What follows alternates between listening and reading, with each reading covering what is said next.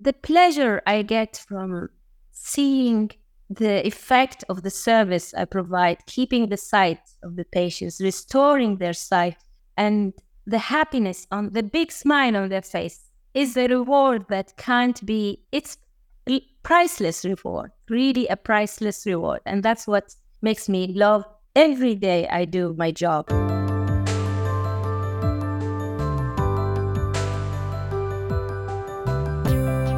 Hello there, friends. Welcome back to the Happy Habit Podcast. I'm your host, Matthew. This is a space where we like to talk about health and well being generally every Monday and Thursday. If you're new, welcome. If you're coming back, thank you for your continued support. 330 plus episodes in the Happy Habit Archive. Do check them out. Lots of great discussions and topics and interviews in there. And if you're enjoying listening to the episodes in this series, please like, subscribe, share, and do leave the podcast a positive review. You wouldn't believe how much that helps spread the message of this podcast. So if you do anything today, please, at the very least, do that. And I will be immensely grateful. Now, today's guest is Dr. Fatima Hamroush. She is an ophthalmologist. In this episode, we learn about common eye conditions such as dry eye. We hear about risk factors for glaucoma and how to manage that condition. Expect to learn about how best to optimize your eye care, including the benefits of good nutrition and supplementation that support eye health. Well, let me welcome you, Dr. Hamroush, to the Happy Habit podcast. We like to talk about health and well-being here, and uh, as I said uh, at the outset, uh, I believe eye health and eye care is overlooked by many people, and uh, that is until people suffer from a condition uh, of some sort. If we can start out by first giving people an idea as to the general anatomy of the eye itself, so as we know exactly what we're talking about. Thank you, Matthew, for inviting me. It's a pleasure to talk to you and to the audience.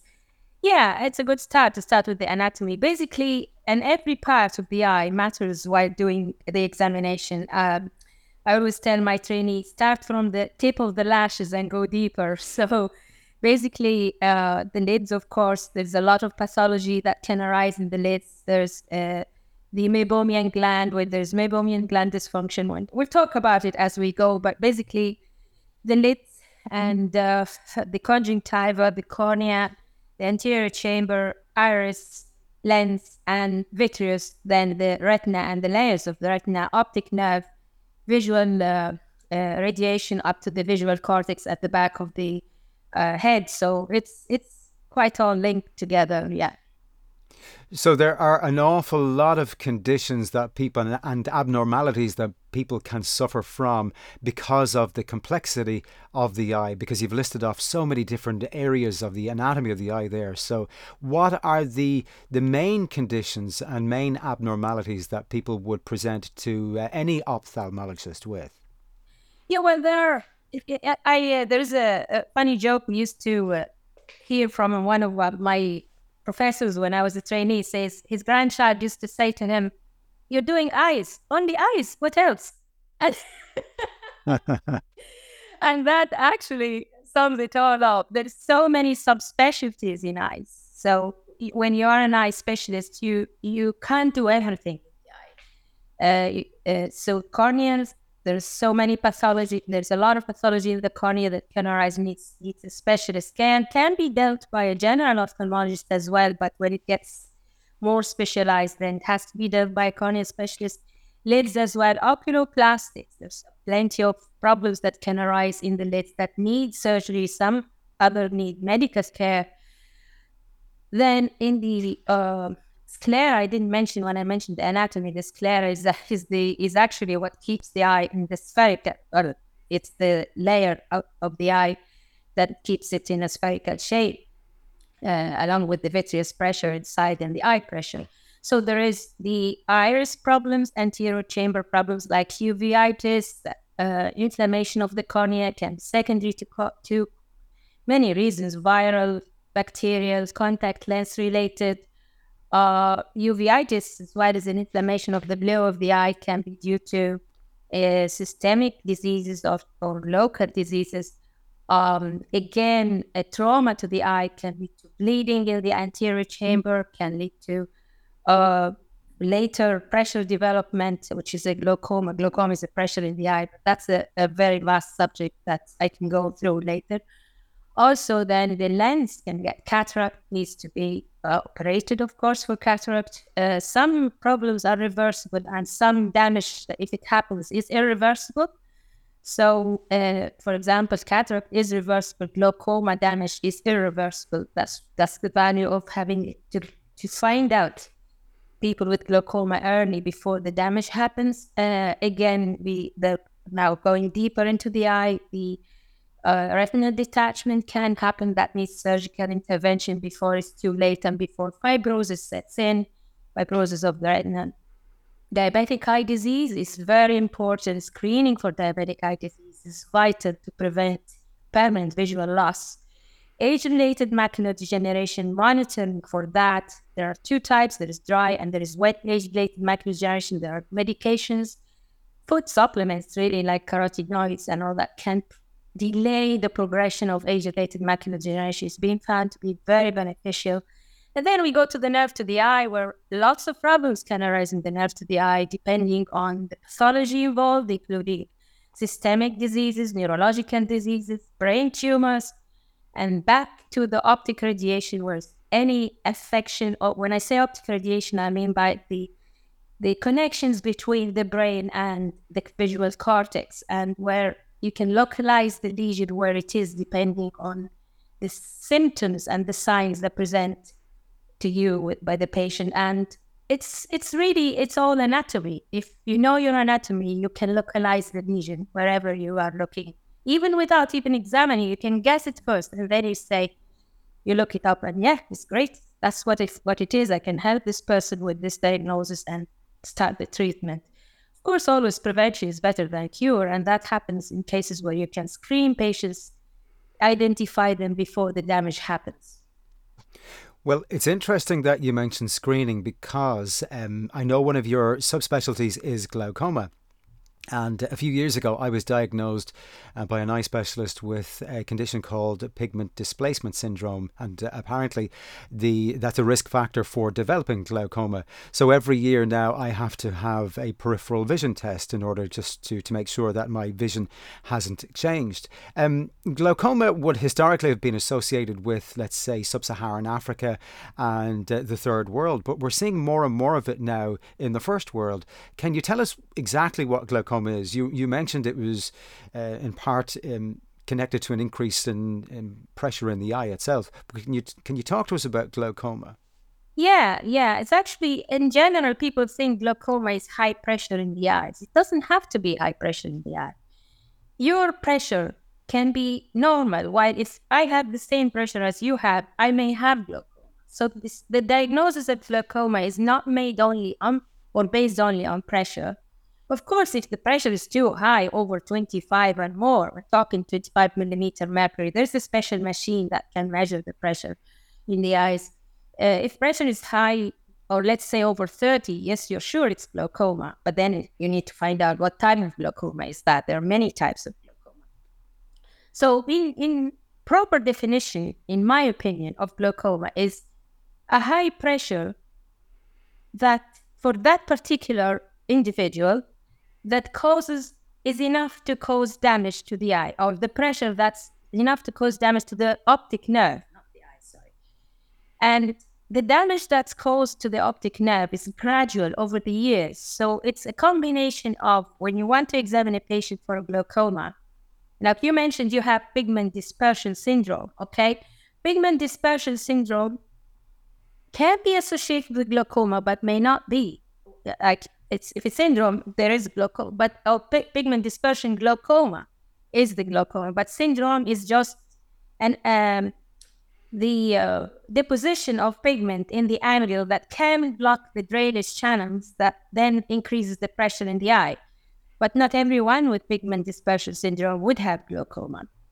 So how to find out a person with a certain pressure, let's say high pressure, if they are, especially the ones who are borderline when we see sometimes patients in the region of 22 pressure, which is the higher normal after 24, you, can't say this is glaucoma. It can be ocular hypertension. You need to combine it with the visual fields for glaucoma, which have specific pattern uh, of damage that shows damage of the optic nerve reflects in the visual field. And then the OCT, which shows you the layers of the retina, including the optic disc cupping, very clear, also shows the nerve fiber layer if it's not thinning out. And the combination of all that, along with is there, of course, that's enough to diagnose glaucoma. But if, say, somebody has no damage, but you think the pressure is is normal, let's say normal in general population, the normal pressure varies from from actually from 10 to or 8 to 24. That's normal. But some people with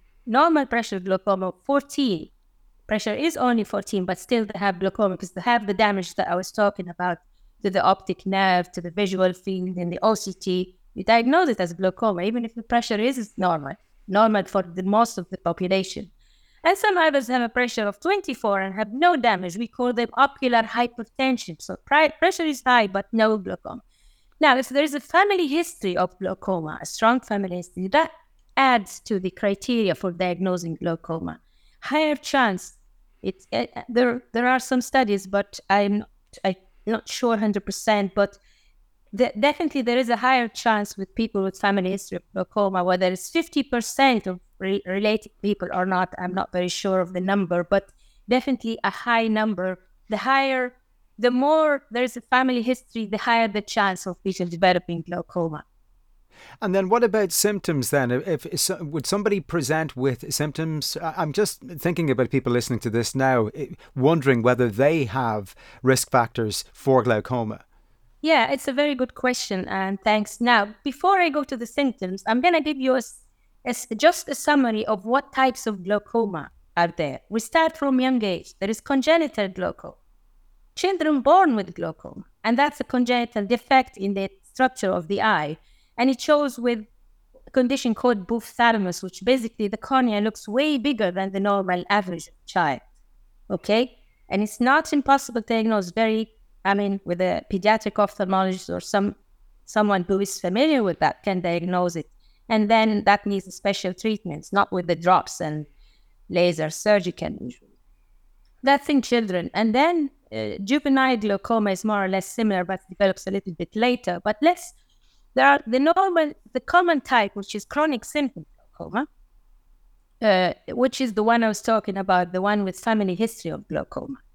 That has no symptoms. Actually, we call it the silent thief of sight. If a patient comes to you with symptoms, it's too late. Wow. Wow. Yeah. Yeah.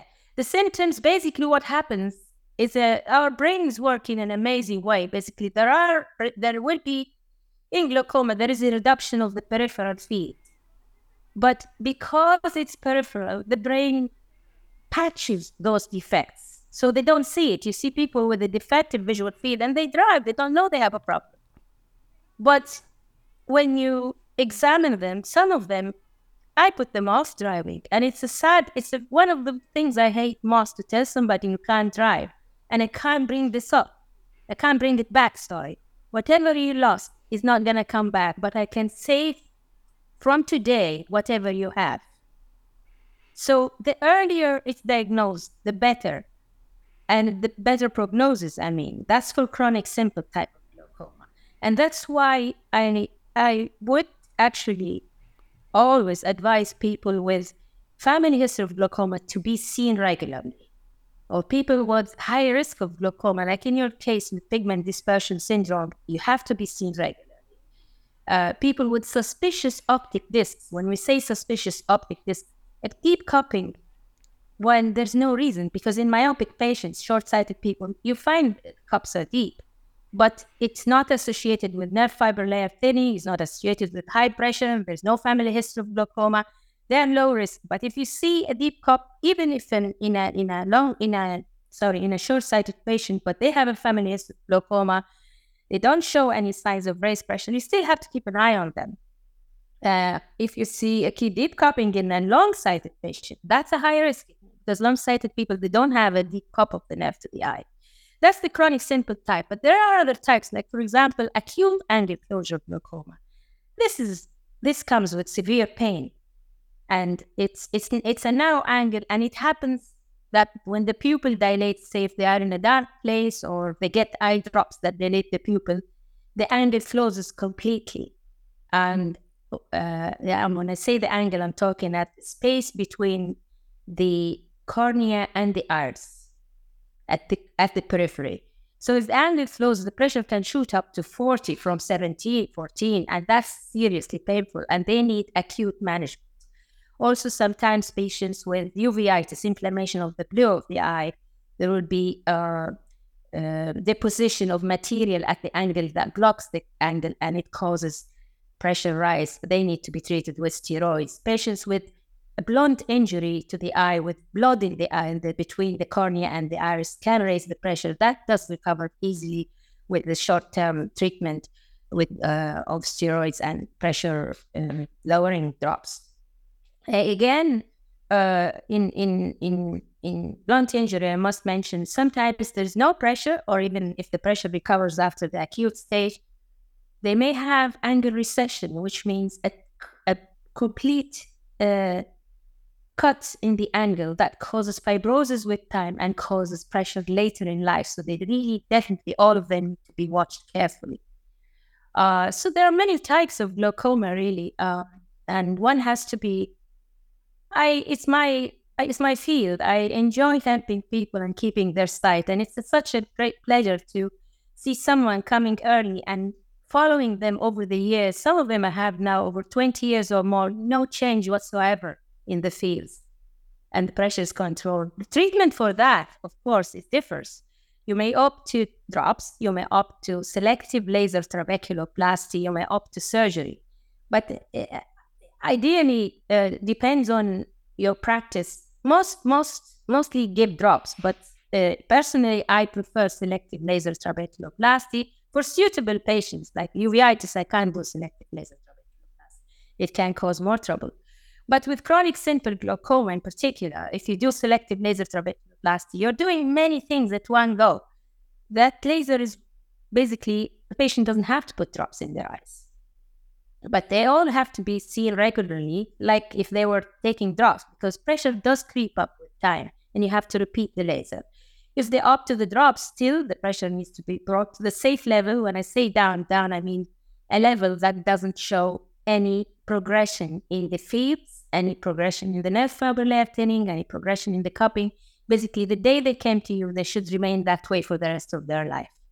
Or if there's any change, it would be very slow, slower than the life expectancy of that person. They need another 200 years to go to the level of losing their sight. Uh, so yeah, it's, and then the surgery comes last when it, that's how I deal. Every surgeon, every person has a different way and all roads lead to Rome at the end of the day. If you do the right thing that keeps the pressure safe and the patient seeing for the rest of the life, that's the treatment. Okay.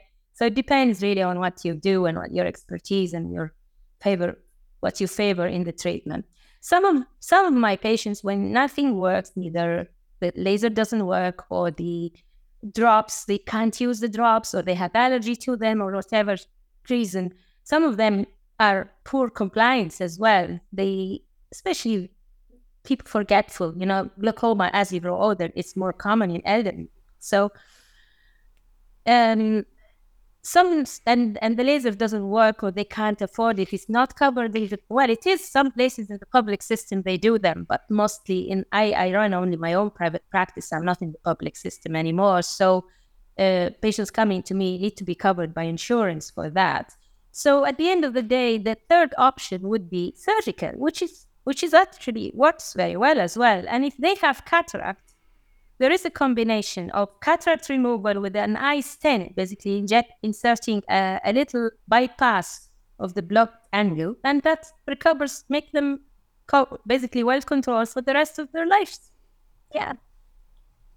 Can we talk? You mentioned it earlier. Can we talk about diabetic retinopathy, uh, which is something a risk factor yeah. for people and with that's diabetes? A, that's another uh, uh, subject that I am actually part of in, the, in Ireland. Uh, I am so basically diabetic retinopathy is important to be screened, and it's now in Ireland we have uh, a good screening program for it. There are other countries like Iceland was the first country to start this service, and they proven with the statistics that it has reduced blindness rate and that is no longer a cause of blindness in Iceland. And there are studies in the UK that are, because they are both before Ireland in this uh, screening, uh, that show there is a great improvement. Even me watching, seeing the patients that we're screening since in Ireland, it started since uh, 2013, I think, or 12, something around that region.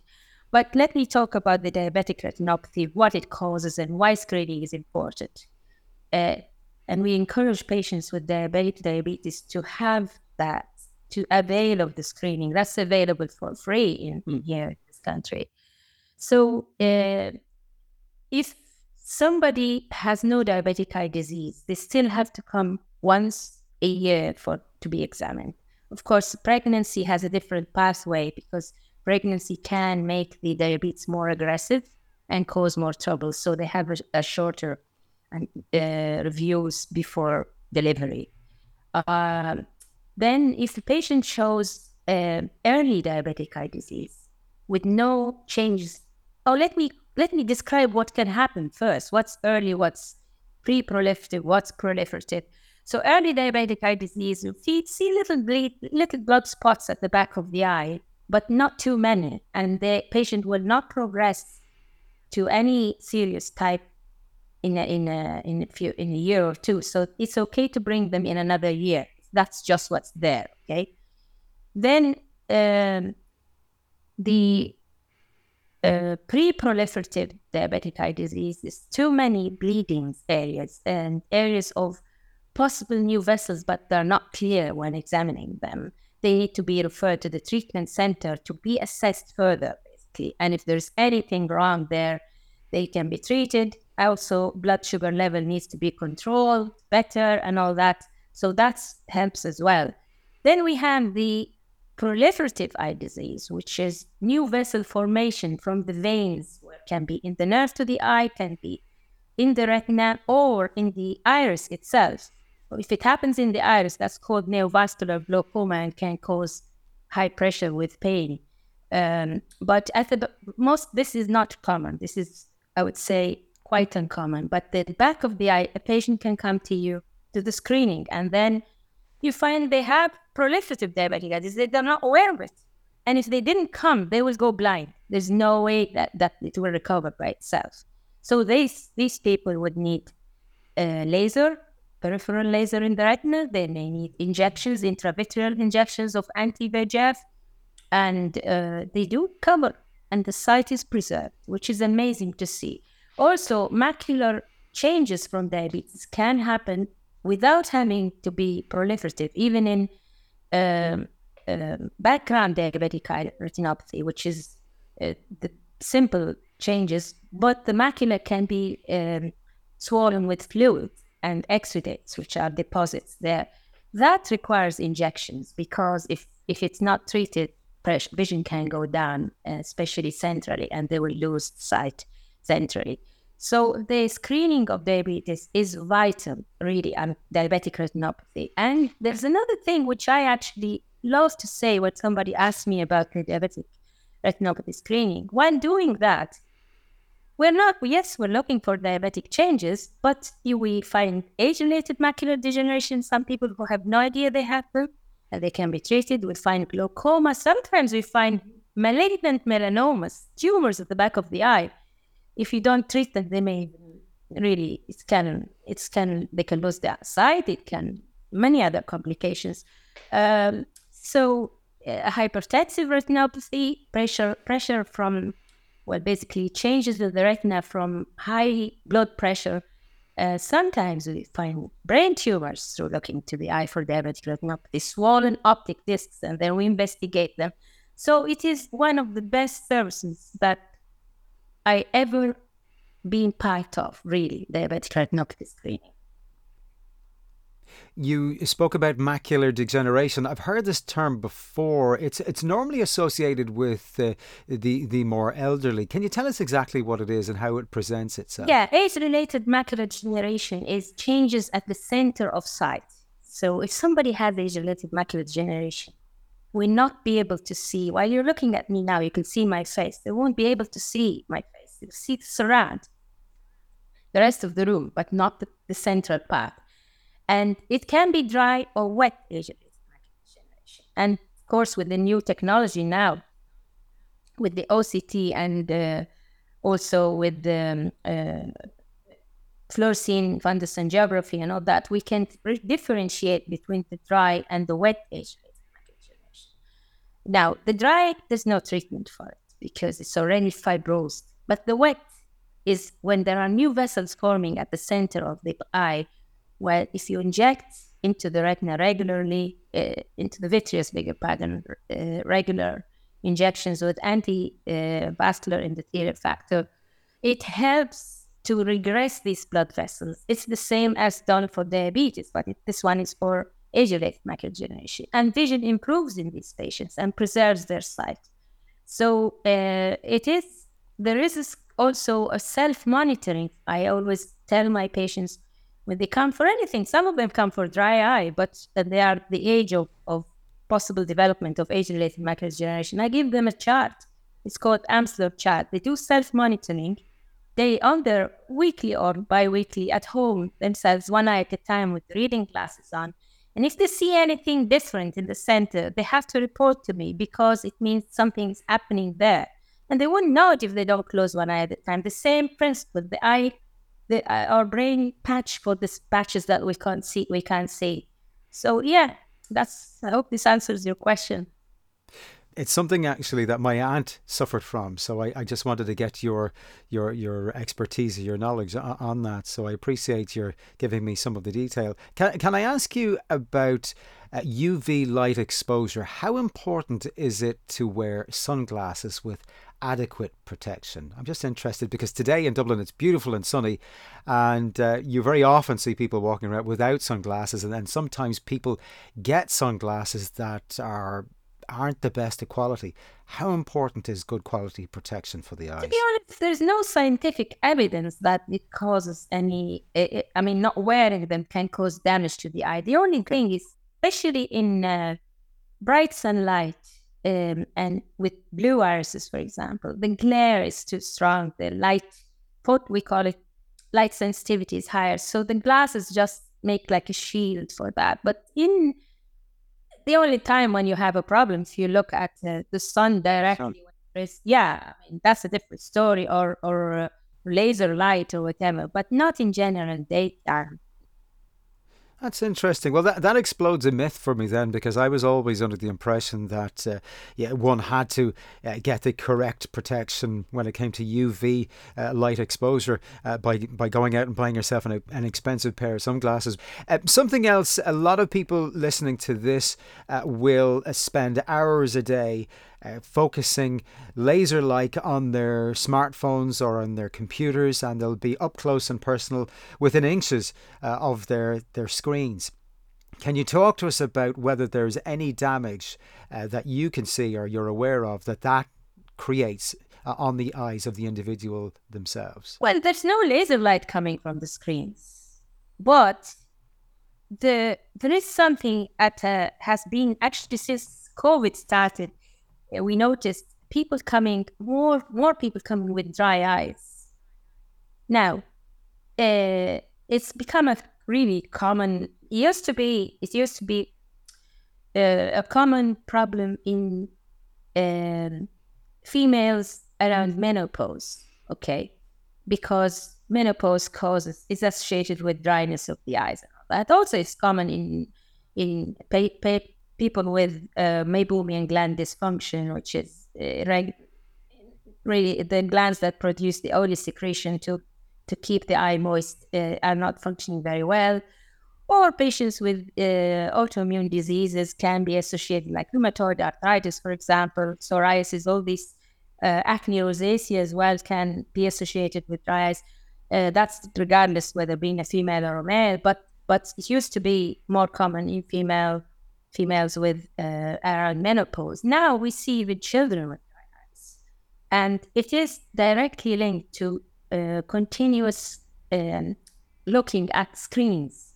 But it's not actually the screens that cause that. This is the thing that's amazing. How it's we when we are not necessarily even screens reading elderly people uh, some of them don't really enjoy looking at screens, but they are reading a lot. And that's what happens after COVID. People have more time to read more, to look at screens more. We don't blink as much when we're reading. And when we don't blink, we don't redistribute the tear film and we get dry eyes. So if we are predisposed to that, say uh, somebody, a, a lady who's, who's menopausal, she gets more dry eyes because she's doing more of it. Uh, if you go outdoors in a windy place, um, you got you have the evaporation of tears is higher. If you are in an air-conditioned place, there is higher evaporation of tears. So these things are happening more lately because people are walking more, they're sitting reading more, they're looking at screens more, they are more in air-conditioned places. So you have no escape from dry eyes. And it's not that. and is is that the only issue there that you see with people who are exposed to using smartphones and computers an awful lot? Is it is it just dry eye, or um, I've heard also heard other people talk about uh, blue light exposure from these screens, and that not, that isn't good for you. Do you do you go along with that argument? Uh, not to my experience, to be honest. I I see a lot of patients. I never had any issues with patients having problems with blue light exposure the main common problem is dry eye now, but it's treatable. Even dry eye is treatable. Okay. But you tell them like this is what the cause is. So you put a drop of lubricants before you go at the screen, before you go in an air conditioned place, before you go outdoors. And also some it's more advanced, so they need more work basically. Some need plugs at the tear duct, some need uh, drops, different types, cyclosporin drops, and this there are different ways depending on the level of dryness. Yeah.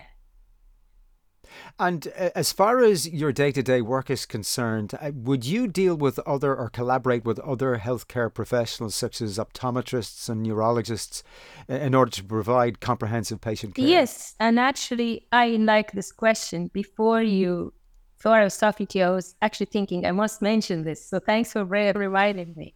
I believe nobody, as there is a saying, though, no man is an island What's what's the saying? No man. Oh, that's it. No man is an island. That's exactly it. Yeah, on itself by itself campus. So, if you don't collaborate with colleagues, you can't provide the best care for your patients. It's very important to collaborate at all levels. So, for example, I don't do cataract surgeries, but I have a, a network of colleagues where I can send them the cases to be done. Okay, and I know they will be looked after. They don't have to even they they know very well my examination is correct. I'm careful to do the right thing, and this is a case for treatment. So that's number one. For example, a case of multiple sclerosis coming to me with optic neuritis. Okay, I diagnose it because patient comes with problem with the eye, but they have multiple sclerosis. So I I, I refer to uh, my colleague, neurologist colleague, and they look after it. Somebody coming with visual field defect and they have a brain tumor, and I discover it while examining them that visual field shows a typical brain tumor of this particular type, like pituitary mass or something that presses on the chiasm and causes a specific visual field defect.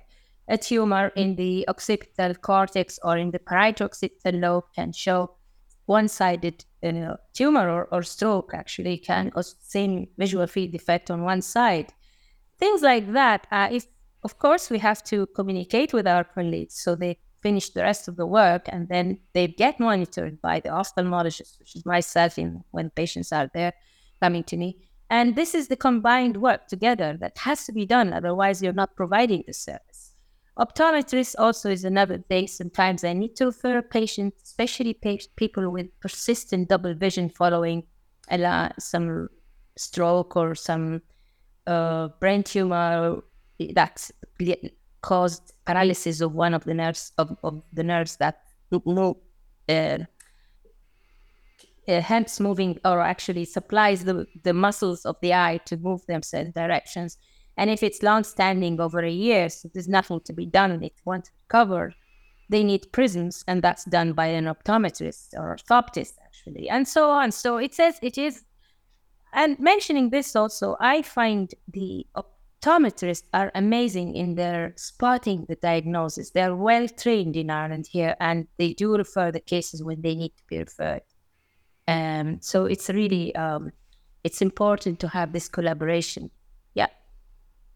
So, generally speaking, then, for people listening in, uh, as I said at the outset, uh, eye care and eye health is not something that people prioritize until uh, they have a problem or a symptom. So what I, I really want for people to do listening to this conversation with yourself is to arm themselves with knowledge and uh, and use time to their advantage whereby if they're in their 20s 30s or 40s and even if they don't have symptoms uh, should they really take their health in hand and go and go to an optometrist or go to a general practitioner who then may refer them to somebody like yourself? Yes. See a, a lot of times the optometrist is able to to say to them if it's only a matter of having to wear glasses or that they don't need anything. Okay. But if they spot a problem there, they would know when to refer. They uh, and if somebody has a family history of, of, of an eye disease, they really need to be seen. They may have it. If a diabetic patients, as we mentioned earlier, also in like I, for example, let me give you this example: contact lens wearers I see a good number of patients of contact wearing contact lenses coming after going around, tried everything else. Well, say they have pain in the eye following sleeping with a contact lens. Okay, they tried drops, they tried opticians, they tried GP, they, and then they come to the consultant ophthalmologist, and they have an advanced abscess inside the eye or corneal ulcer that needs to be treated. If they came earlier, would have been sorted way earlier, and by the time they came to you, they would have recovered as well. So things like that, foreign body in the eye. When I say I'm not talking intraocular, I'm talking at the surface, people angle grinding or hammering something and some chip goes into there. They, a lot of people just, well, some do come. I'm not saying everyone does. Some come straight away. And so, some others try everything. Try washing the eye, try rubbing it. Rubbing it just pushes it deeper. And for me to take that foreign body after three, four days is not an easy job. Like if they came to me same day and I worry about them having a scar, but then like usually it's fine, especially if it's not central, but it's not fine to leave it that long because it takes longer to go. It won't come off by itself. It has to be removed. Uh, so things like that. I mean, there is a lot of times I get referrals from the opticians with these cases they just send it because they know that this has to be done by an eye specialist.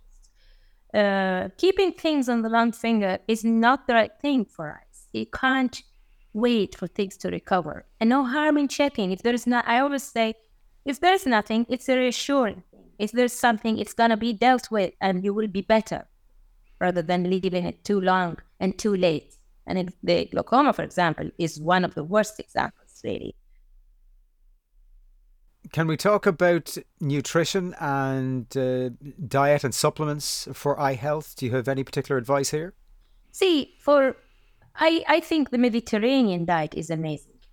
Uh, not because I'm coming from Mediterranean country originally, but I, I, it is good. It's, uh, it's got a lot of carotenoids and green leafy vegetables and all that. And in fact, you know the, uh, the food, su- the diet supplements that are prescribed by us to it's, it's actually capsules prescribed to protect from age-related macular degeneration. They're really, I keep saying, it's like taking a ball of lettuce and kilo of carrots a day. Like it's carotenoids and all that. It helps protect the eyes from the oxidative effect of the light over the years, basically, and prevent. I wouldn't say prevent, but help delay the development of age-related macular degeneration. So it is helpful that's for the eyes. Of course, the skin and for all the body is actually healthier to use to eat healthy diet anyway. Is it inevitable, like every other part of the human body, that your eye health will deteriorate over time, regardless of how well you look after your eyes? No. No? No. No, no. actually, no. And this is actually another good question. There is one thing, for example, the cataract may happen as we grow older. But that's I wouldn't call it deterioration because once you take it out, it's reversible. You bring the sight back. So I wouldn't say deterioration, but you may call it temporary change that can be recovered by taking. The one thing that can be age related and it's inevitable is, is the age related macular degeneration. Um, uh, there are lots of studies now that work on delaying it further, preventing it. But it is one thing that you can't really, if it happens, you can't do anything about it. But the rest, like I, I sometimes patient with glaucoma comes late and say, yeah, it's age related. No, yes, it is age related in terms of it comes later in life, but it's not age related to leave it till you go blind to come to me. You have to be seen earlier to prevent that happening. So uh, uh, some patients come to me aged 90 they're amazing. Their sight is six five, and I think I wish I'd be like them when I'm their age. so this is it. Like it's uh, not really except you are lucky to have some family problem that is affected, does affect you, basically. Yeah. Time has almost run out on us. Uh, I've kept you far, far longer than I said I would. What prompted you to, or what drew you to become an ophthalmologist in the first place? Why that particular field of medicine? Nice question. And my answer would be a bit, I don't know if you'll expect it. Let me tell you. I always loved to be a doctor since I was four years old because my father had friends who were doctors and I admired. So that was something not related to anything. But when I went to medicine, I enjoyed everything in it. And initially, I loved to do surgery. I wanted to do gynae or general surgery. But a colleague, my one of my professors, he's a he's a general surgeon. He said to me, "You know what? Let me tell you an advice. I wish I had it when he was an excellent surgeon, but he said, I wish I had it when I was your age. And so I said, if you want to have a family life, you better take something that you can control. Ophthalmology would be a good one, ENT, something like that. And I said, he said, you won't be called uh, uh, for emergency in the middle of the night for that. so I thought, let me try it when I went in the, my internship. And I loved it. It felt really like um, I don't know, but there is something in it that I would say now, just to not to be keep you long, is first of all, uh, it felt at the time that it felt like fine embroidery with no trace, but that's that's something else. The second thing that made me carry on even now, I don't know if I will ever retire because I love what I'm doing, is the pleasure I get from seeing the effect of the service I provide, keeping the sight of the patients, restoring their sight, and the happiness on the big smile on their face is a reward that can't be, it's priceless reward, really a priceless reward. And that's what makes me love every day I do my job. And I look forward to the next day when I want to go to, to do the next day. So here you go. I hope I answered the question. Well, you, you certainly did, and I have to say, I, I, I think many people would be envious of your job satisfaction and the difference that you make to people's lives. I mean, to be able to maintain or even restore somebody's eyesight that's pretty huge. It really, really is. And it just goes to show the importance of the job that you do. But the fact that you continue to love to do it, I think, is is is terrific because so many people are occupied in uh, just going through the motions of doing jobs that they don't enjoy doing. So um, I hope listening to you uh, that uh, they find some inspiration in some of your words today. Thank you. Thank you very much for hosting me today. It's a pleasure talking to you. Thank you so much for your contribution and for giving me some of your uh, valuable and precious time today on the Happy Habit podcast. Uh, Dr. Hamroush, thank you so much. Well, thank you for listening to this episode of the Happy Habit podcast. If you're enjoying listening to the series, please like, subscribe, share, and if you have the time, please do leave the podcast a positive review. It really helps out. Until next time, stay happy.